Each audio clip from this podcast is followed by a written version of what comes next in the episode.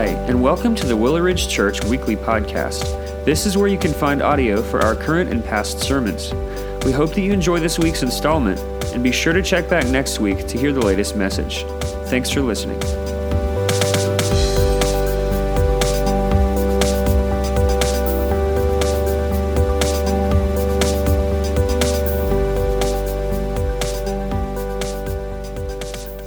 Well, good morning. Glad that you guys are here with us on campus and glad that you are joining in with us online. If you've got your Bibles, go ahead and open up to Judges uh, chapter 17. As you turn there, I want to share something with you that I'm very excited about. I think it'll add to all of our Christmas seasons. Um, God burdened my heart uh, some time ago to, to create, to come up with a, a Christmas devotional. Um, and, and so, been praying about that for a while, kind of working through the details of that. And, and what we're going to do as a church is we're going to make available a, a special Christmas devotional starting on December 1st and running through Christmas Day, December 25th. All right right, and, and here's what it's going to look like. It's going to be written by Willow Ridge family. All right, some of us are staff, some of us are not, um, and everybody has a passage of scripture that, in some way, shape, or form, connects to the Christmas story, the Christmas season, and so they will be writing and through their own personality and their gifts what, what, what God calls them and challenges them to write. And then what we will do is every single day from December 1st until December 25th is we will make that available for you. Now, here's how we're we're going to do that. The, the, the easiest way, probably for most of us, is it'll be on Facebook. And so if you're following us or, or liked us or, or whatever it is with the Willow Ridge Church Facebook page, you'll be able to get those through that. But another way, and probably a more efficient way of getting it every single day, is, is Dave is going to be sending that out in a daily email. And so if you've already getting the church emails, then you'll get that daily devotional every single day. If you currently do not get the church emails, write two things. Number one, if you don't get it, uh, uh, check your, your junk folder because a lot of times that's where ours goes, unfortunately, right through the filtering system that they have. Check there. But if you're not getting them, email Pastor Dave at david.allen at willowridgechurch.org and he will get you taken care of so that you can join us and, and be a part of that. And, and I'm excited uh, to see uh, what God is going to share and how God is going to use men and women of this church to just kind of remind us why we celebrate Christmas, but not just Christmas, but every day of our life. And so I'm, I'm really, really looking forward to that. Now, before we get into our Christmas series in, in two weeks, we're going to wrap up over the next couple weeks. We're going to wrap up Judges. Now, I, I want to kind of explain to you because Judges, as it's, as it's written, can, can feel broken, all right? And, and so, what happens, what I mean by that is, is Judges chapter 1 and Judges chapter 2 are, are a double introduction. So, the same thing is said twice in different ways, right? Because they know that we need that to get it, right? So, Judges 1, Judges 2, the same thing written in a double form so that we can uh, get the introduction of what's happening. And then Judges 3 through Judges 16 tells the story of the judges. And, and as you were reading this with us, like you knew, you know what that looks like. Like some people, like Samson, right? Like we got a lot about Samson. We got a lot of information about the details of his life. And then other judges, it would just be a, a very quick snippet of them saying something like, and, and this judge ruled over Israel for X amount of years. And that's what we would see. But what we're coming to, starting in chapter 17 of Judges, is a different kind of journey, okay? So from chapter 3 to chapter 16, it was written in chronological order. So this judge was after this judge, was after this judge, and that's what we see. But Judges 17 through, through the end of it is, is, is not going to be that way. And what it's going to help us kind of dig into is every single time we, we met a new judge, right? We, we get those verses, and Israel did what was evil in the eyes of the Lord and we could speak to general instances of what that looked like. So we, we talked about idolatry and rebellion and what that begins to look like as, as God's people abandon their faith to pursue other things. But there's not necessarily outside of the life of, of the particular judge a whole lot of stories that help explain what that looks like in Israel. Like, how does that practically play out? So, so starting in chapter 17, what we are going to see is the individuals in Israel their sin, their sin pattern, and what that looks like.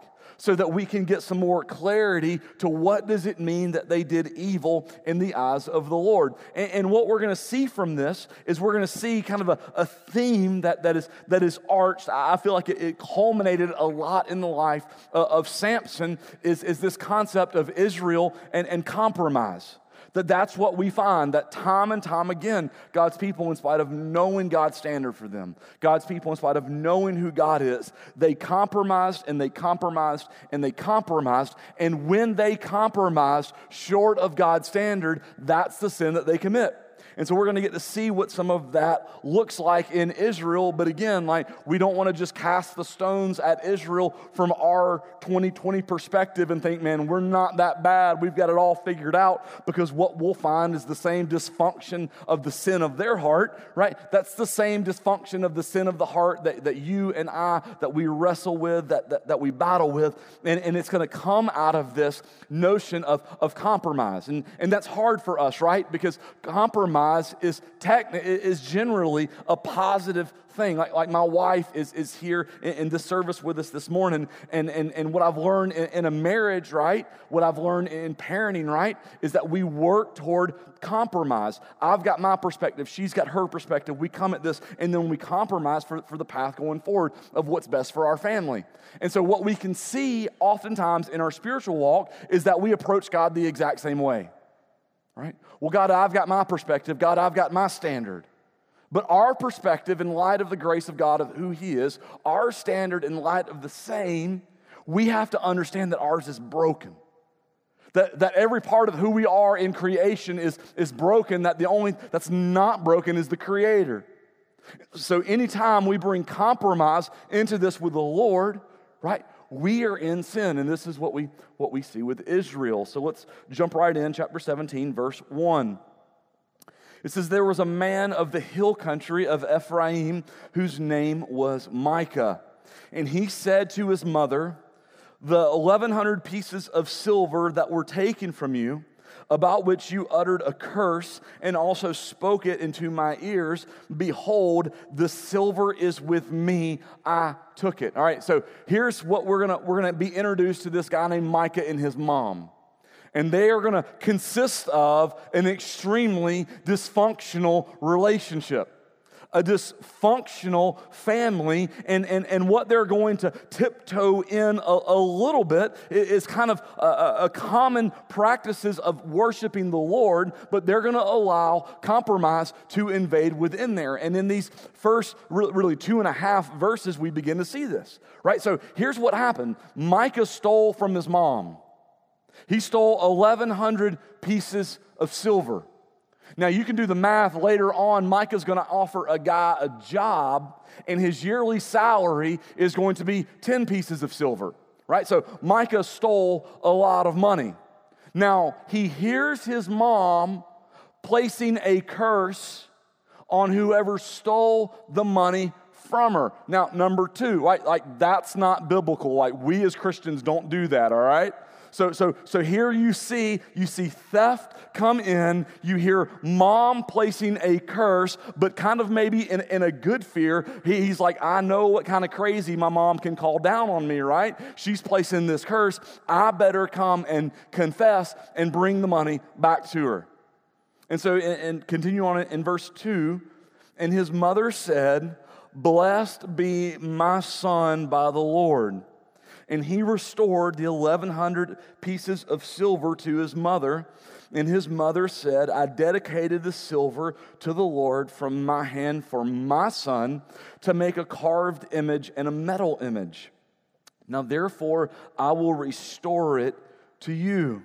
So when he restored the money to his mother, his mother took 200 pieces of silver and gave it to the silversmith, who made it into a carved image and a metal image, and it was in the house of Micah. So the sinful pattern of the family is going to continue, right? Mom, son comes to mom, confesses. Mom revokes her, her, her curse, right?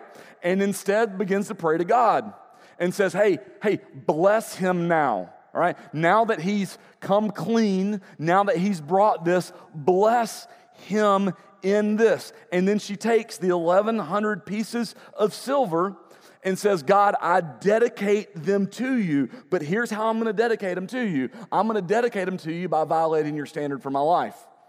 And so she takes the 1100 and says, I give them all to you, but then puts 900 of them away and takes 200 pieces and gives them to a silversmith and says, Hey, make a graven image for me. This is how I'm going to honor God. I'm going to create an idol.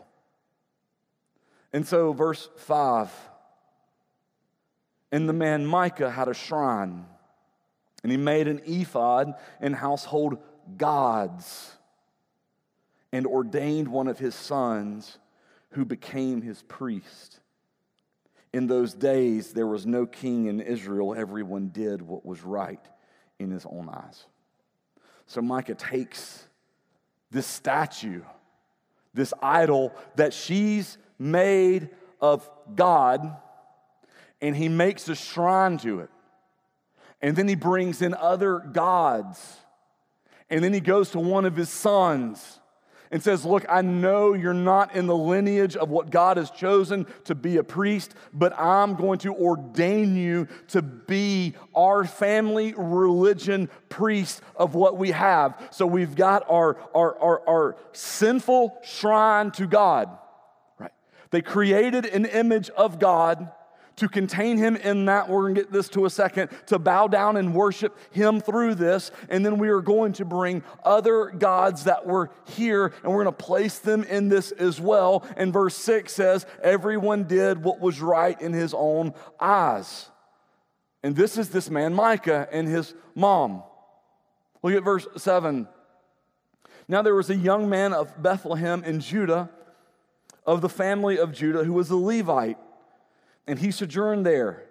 And the man departed from the town of Bethlehem in Judah to sojourn where he could find a place. And after he journeyed, uh, he came to the hill country of Ephraim to the house of Micah. And Micah said to him, Where do you come from? And he said to him, I am a Levite of Bethlehem in Judah, and I'm going to sojourn where I can find a place. And Micah said to him, Stay with me to be a father and a priest, and I will give you 10 pieces of silver a year and a suit of clothes and your living. And the Levite went in. And the Levite was content to dwell with the man, and the young man became like one of his sons. And Micah ordained the Levite, and the young man became his priest and was in the house of Micah. Then Micah said, Now I know the Lord will prosper me because I have a Levite as a priest. So, we're going to talk a lot about the priest in kind of the second half of this message, but, but here's what's, what's going on. Now, this priest, he's a Levite, which means he's called by God to be a priest. And within that, God gives some expectations and, and standards of, of where they are to be a priest. And you're supposed to stay in your hometown. And so he shares, right, that he has left his hometown, that he is seeking to be a priest. He is looking somewhere else to, to stay. And so Micah sees this. Micah realizes, hey, I can give some credibility to my little family religion that we have going on here. So, hey, buddy, if I give you some money, if I give you some clothes, if I give you a place to stay and food to eat, can you now come, no longer be God's priest, but you're now my priest? And he's like, Sure. And this is the story of compromise. This is what it looks like when, when men and women of God begin to, to wander away from God and God's standard for their life. And what we find in this, in this whole concept of, of creating God and making these images and bow down to them, what we see here are people filtering God. Now, I want to explain what, what I mean by, by filtering God. Over uh, this past year, actually for the last maybe two or three years, Aaron and I have kind of taken on, on a hobby uh, between the two, for the two of us to do together, and, and we garden in, in our backyard. Um, we, we do uh, spring, summer, fall, and winter all year long. There's something growing. Like we got a bunch going on right now. We got lemon and, and collard greens and, and a ton of stuff that's going on in the garden. But kind of like my thing that I like to grow is I like to grow peppers. I like to grow hot peppers, and I like to make hot sauce out of them. And I've been making all different kinds of, of hot sauce. And, and the last batch that I made was some ghost pepper hot sauce. So, so here's what I did I, I, took this big jar that we had, and I had two ghost pepper plants. And every time that a ghost pepper would come off of the plant, now I had to wear gloves because even to, to take them off and, and get them near my hands would cause my hands to burn. And so I'd take them and I would put them in a jar and I would add vinegar and, and, salt and seasoning to them and I'd let them stay in that jar and let them build until the jar was, was full. And then with a mask and goggles on, right, outdoors, I boiled them, broke them down and then continued outdoors and I, I, I, I, brought a food processor out, processor out there and i blended them up and i poured them back into the jar and i put them into the refrigerator where they sat for approximately six weeks just fermenting and getting all the seasoning and, and all the heat out of it. And then a few days ago i opened it for the first time and the smell of the heat in the jar about knocked me out, right? So I called a neighbor down. I'm like, hey man, will you taste this? He loves hot sauce. He was like, absolutely, nothing bothers me. He touched it to his tongue. Immediately he needed milk, right? I had to get this taken care of. But not just with the ghost pepper, but with any hot sauce, here's what you do. The very last thing that you do, before you put it in the bottle, you filter it. You filter it. And whether it's jalapenos, whether it's Tabascos, whether it's habaneros, whether it's Carolina Reapers or, or, ghost peppers, right? When you're making hot sauce, what you do is you run it through a filter and you do it over and over again. And each time you're, you're tasting it. And what's left in the filter, you throw away because you don't need it anymore. And you keep filtering the hot sauce until you get the color, the consistency, and the taste that you want. And once you've decided this is what I want, then your hot sauce is ready. Ready to be eaten, given away, whatever you want to do. You've now done what you want to do. When it comes to filtering God, this is what we do with God. We take God and we run him through a filter of what we've determined so that we can eliminate all of the things that we don't like, that we disagree with, that make us uncomfortable, that we don't understand, or that we don't know about. And we take all of these things that were there and we cast them to the side until what we have is contained in a nice, pretty package, the image of God that we want.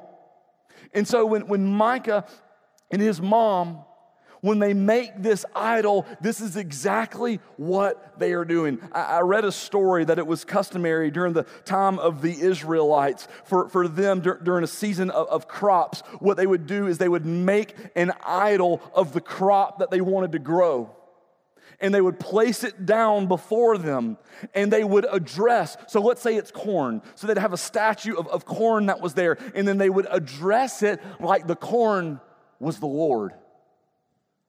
Because for them, what benefited them was for the corn to grow.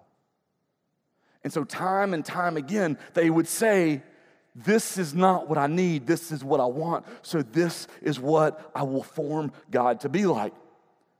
When we read the second commandment, when it says, You shall not make a graven image into worship, God's not just talking about the little gods of other religions. He's saying, even when it's me, do not make an image out of me that you can try to use to control and manipulate because you and I, I don't care how artistic we are, we cannot take the full capacity of God and place it into a physical image.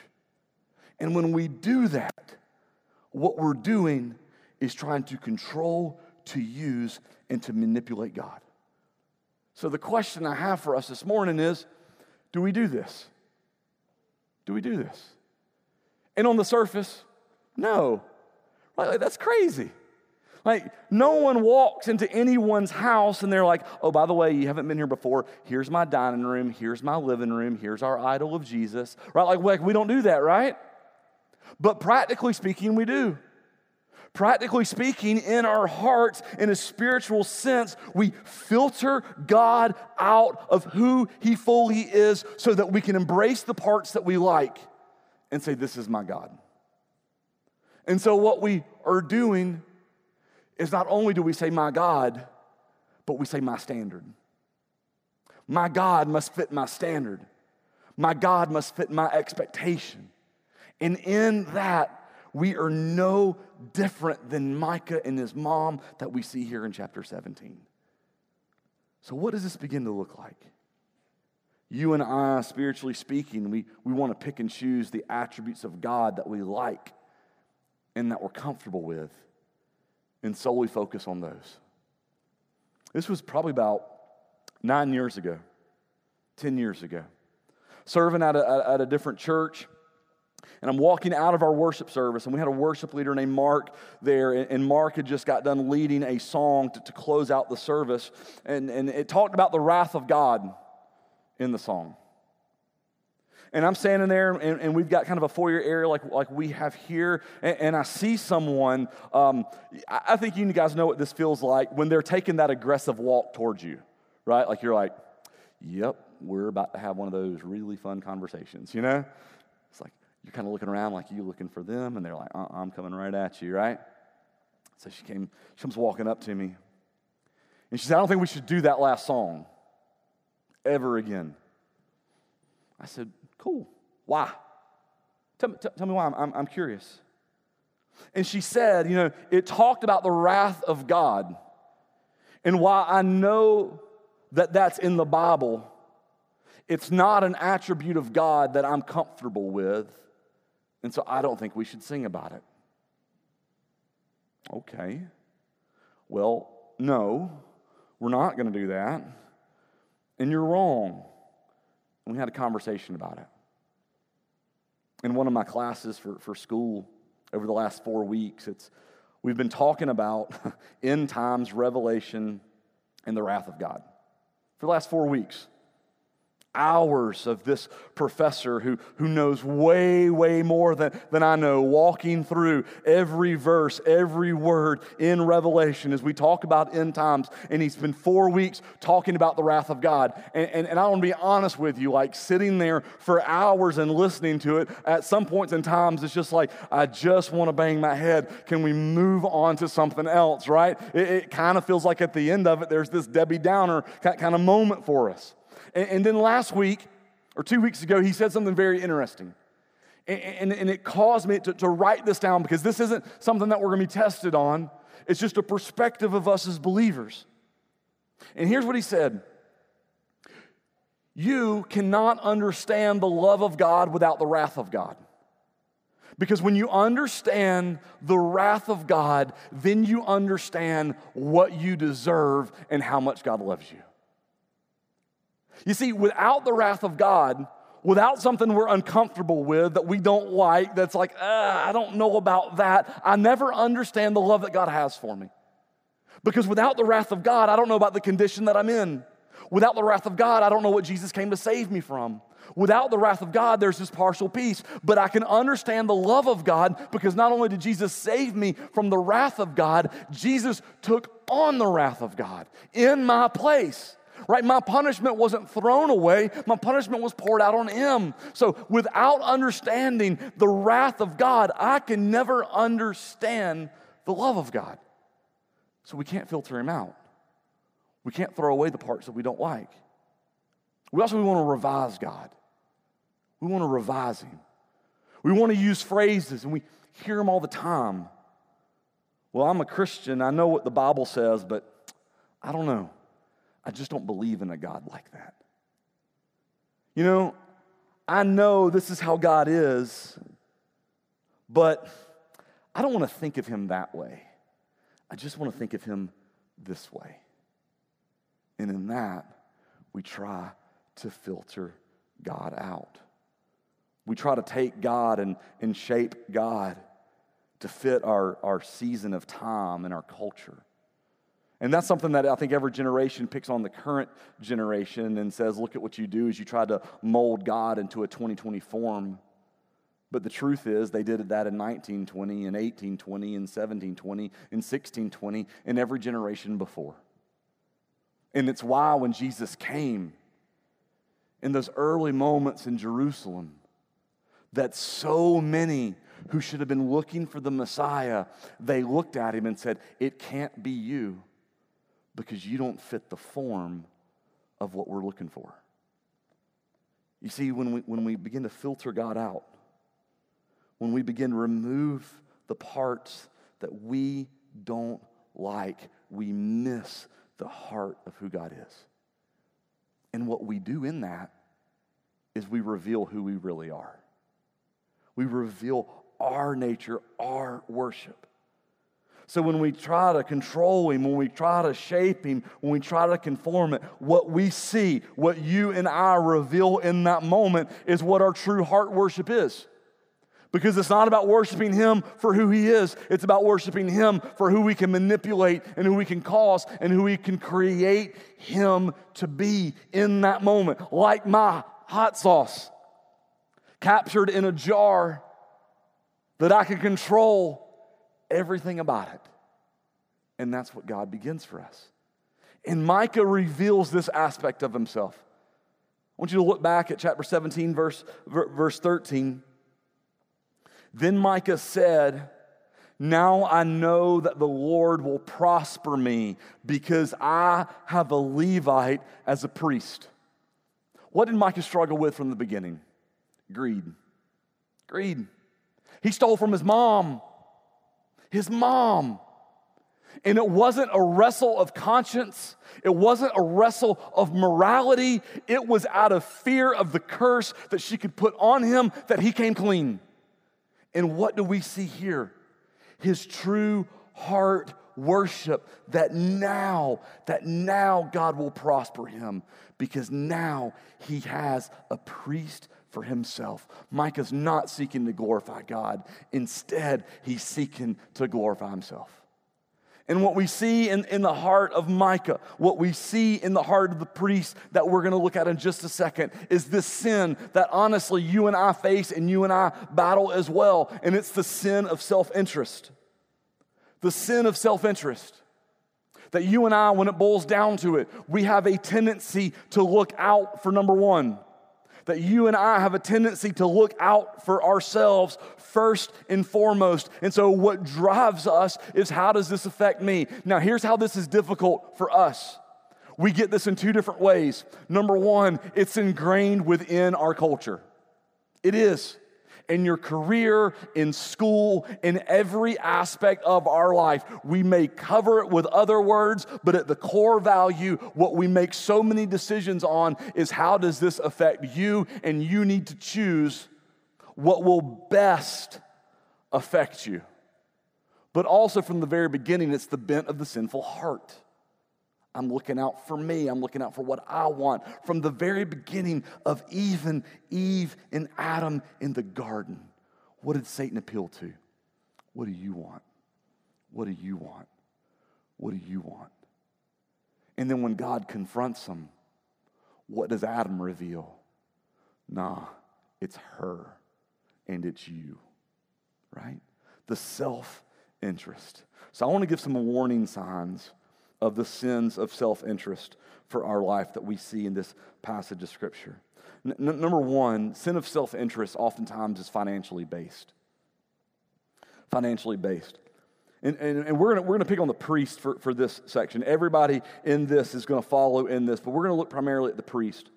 In, in Judges 17 10, in Micah's encounter with him, he said to him, Stay with me and be to me a father and a priest, and I will give you 10 pieces of silver a year and a suit of clothes and your living. And the Levite went in.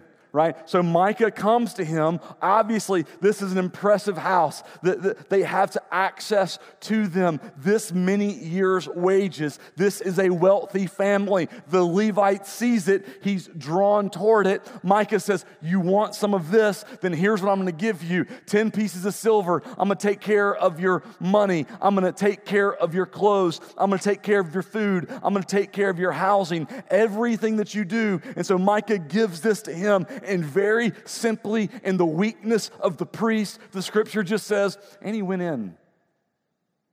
And he went in. He didn't ponder it, he didn't wrestle with it.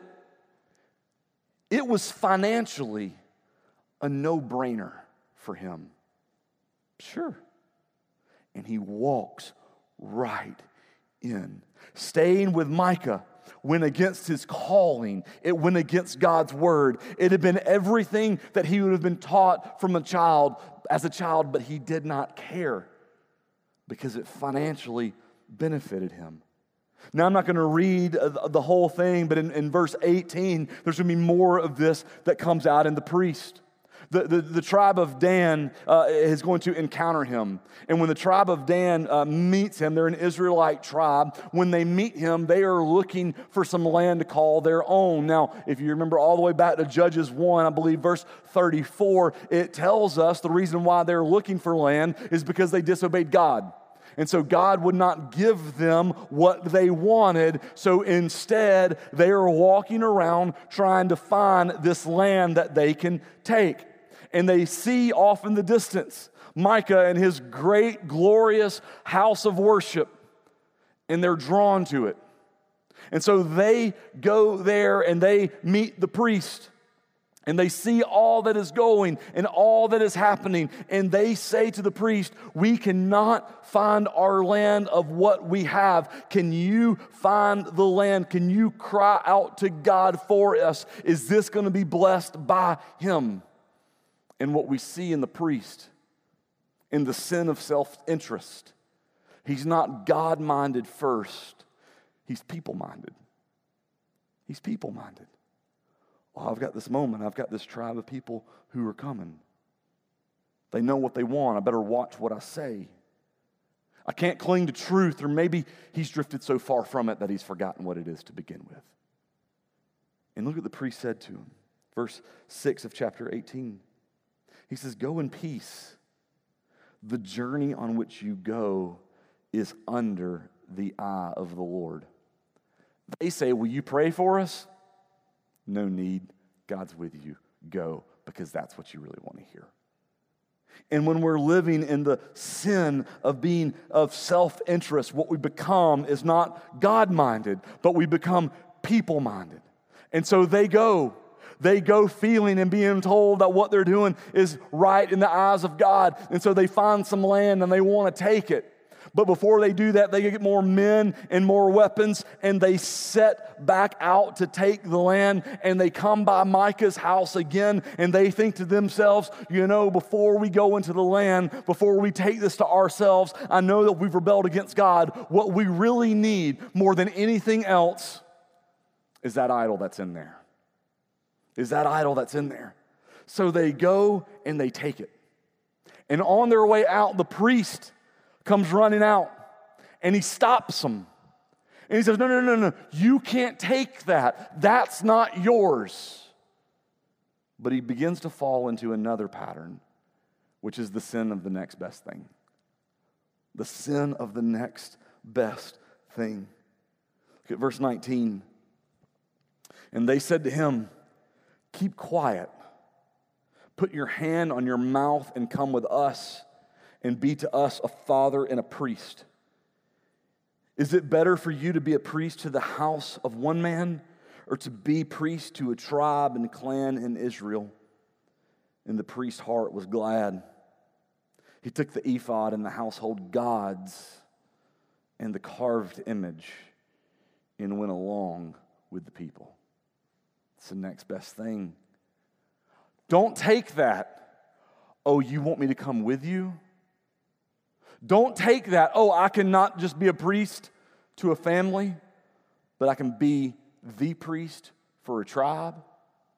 Look what this does for me. And he gets farther and farther away from what God had for him. You see, the sin of self interest takes us down a path.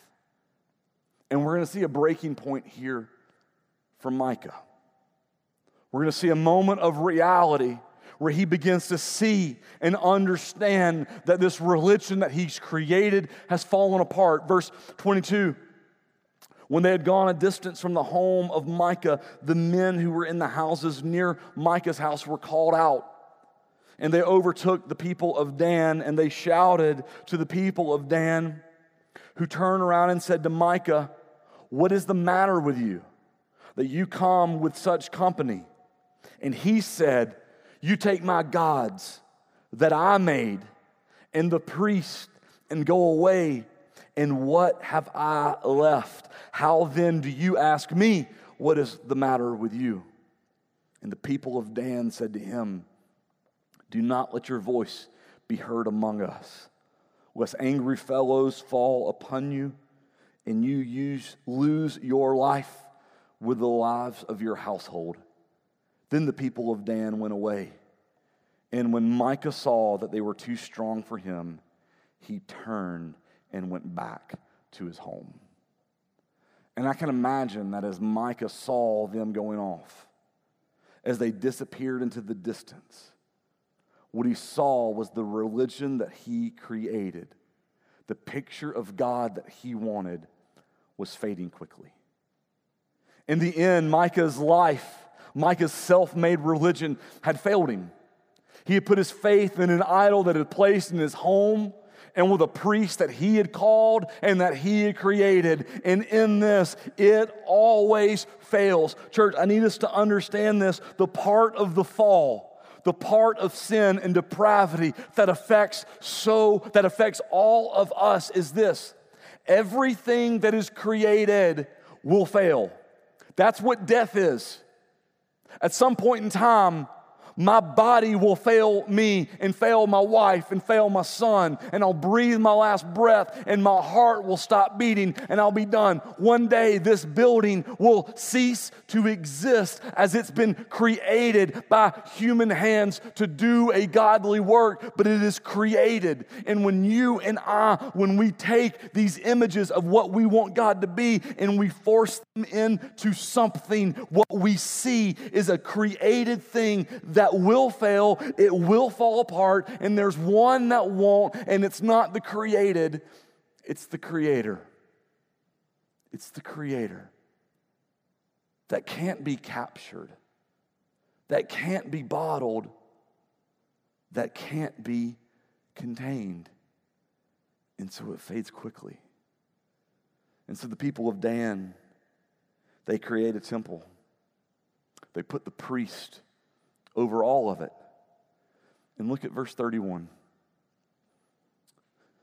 So they set up Micah's carved image that he made as long as the house of God was at Shiloh. So, so why does this matter? What is verse 31? Especially that last part. So, yeah, so they set up the temple. They had Micah's carved image in there. But what does this mean? As long as the house of God was at Shiloh. Because here's the deal the presence of God was there for them. The presence of God had not abandoned them. The presence of God was there for them, just like it was for all of Israel. But they didn't want the presence of God. Micah didn't want it. The priest didn't want it. The people of Dan, they didn't want it. And so instead of seeking after who he is, they sought to create it for himself. And as we close within this, I want us to talk about the tabernacle. You can see for, for Israel, the presence of God was not to be found in your home in a statue. The presence of God was not to be found in some offshoot religious practices that you just decide to come and adapt for yourself. The presence of God was not supposed to be found in you going out and finding your own priest and having him here. The presence of God was where God said he would be, which was in the tabernacle. And so when you would go to worship him, and this doesn't mean that God was contained because we've seen even from Samson last week that it said the Spirit of God was with him. But when it came to your interaction with him, in my interaction with him, we would not set our eyes on anything else, but we would set our eyes on the tabernacle. And God was there with them, and this is where they could go for them. But in order for that to happen, they had to remove their eyes from what they had set in place. And they had to focus instead on who God is, and that He was there for him. You know, this time of the year, or maybe after Thanksgiving, right? We truly hit into this time of year. Of Christmas, there's a lot of catchphrases that we use, centered around and based in the thought of God with us. It's what we celebrate. We'll, we'll, we'll, see songs about it. We'll, we'll talk about the fact of divinity taking on flesh, God in flesh, in the form of a child that will be here with us, that will come to save us. In John chapter 1, John talks about this. And, and, and I want to read to you John 1:14, a verse many of you have heard before. John writes and he says, And the word became flesh and dwelt among us, and we have seen his glory. Glory as of the only Son from the Father, full of grace and truth. And I want to talk about this word dwelt. Because in we, we, we have translations to help us understand. And you and I know that dwelt means that, that he came in and that he lived here. But to get an accurate translation for us to understand what this means is this. And the word became flesh and tabernacled among us. That he tabernacled that God's very presence of who He is was not to be sought in a, in a religious pursuit, that it was not to be sought in a temple, but that when, when John tells us that God tabernacled among us, what that means is for you and I to see for you and I to understand, for you and I to draw close to the very presence of God. It is not found in any of these things, but it is found in Jesus and in Jesus alone. And so the Word became flesh and tabernacled among us. The very presence of God, the divinity of God found in a man free of sin. Jesus. But that man is the reason when we talk about the hope that we have. Because he did, he dwelt among us, he tabernacled among us so that he could grow older and stand in the wrath of God to take your place and mine and then he would ascend to heaven. And the process of the tabernacle wouldn't end.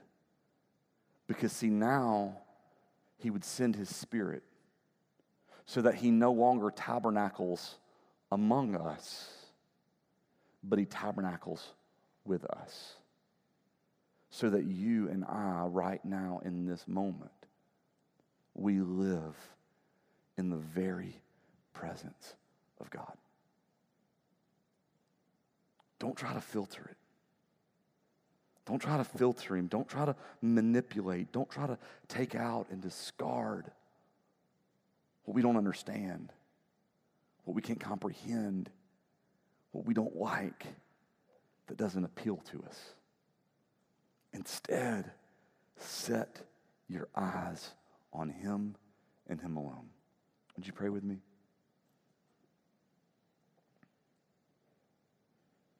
God, we thank you for this story. Lord, we, we look at it and we see the brokenness that's found. We see the dysfunction that's found in the home, the pattern of sin in the lives of the individuals who were there. But Lord, remind us of the redemptive hope that we have. Because while this is taking place, Lord, you are still there. Lord, we find our lives at a different journeys, different phases. Lord, it's easy to cast our stones toward the, the Micahs of the world who, who blatantly do these things.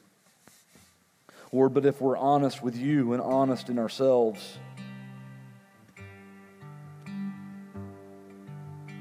Lord, we've, we've cast aside the aspects of you we don't like for years. Lord, in our attempt to control as creation tries to take over the Creator.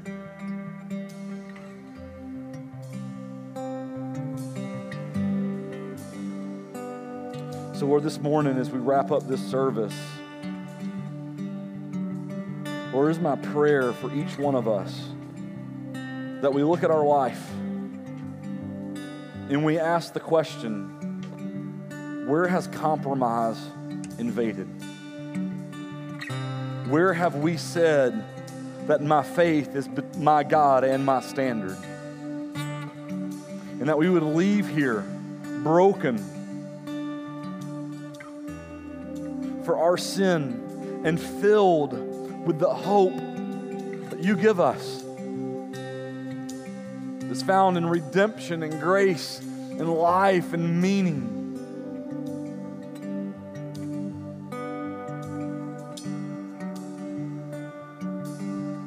Jesus, thank you for your love for us. In your name we pray. Amen.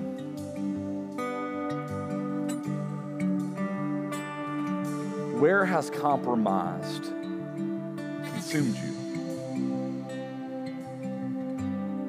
Your compromise may have been logical, it may have been beneficial, it may have been recommended and encouraged. But where have you compromised?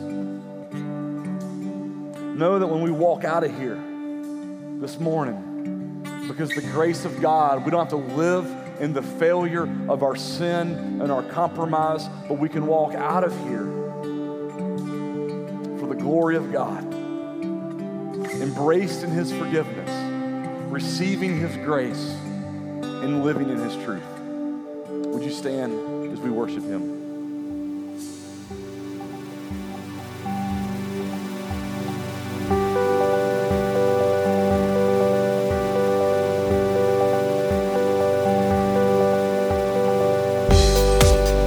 Thanks again for listening to the Willow Ridge Church Weekly Podcast. We hope that you enjoyed listening to this week's message. If you'd like to learn more about who we are or explore additional resources, visit us online at www.willowridgechurch.com or by searching for Willow Ridge Church on Facebook and Instagram.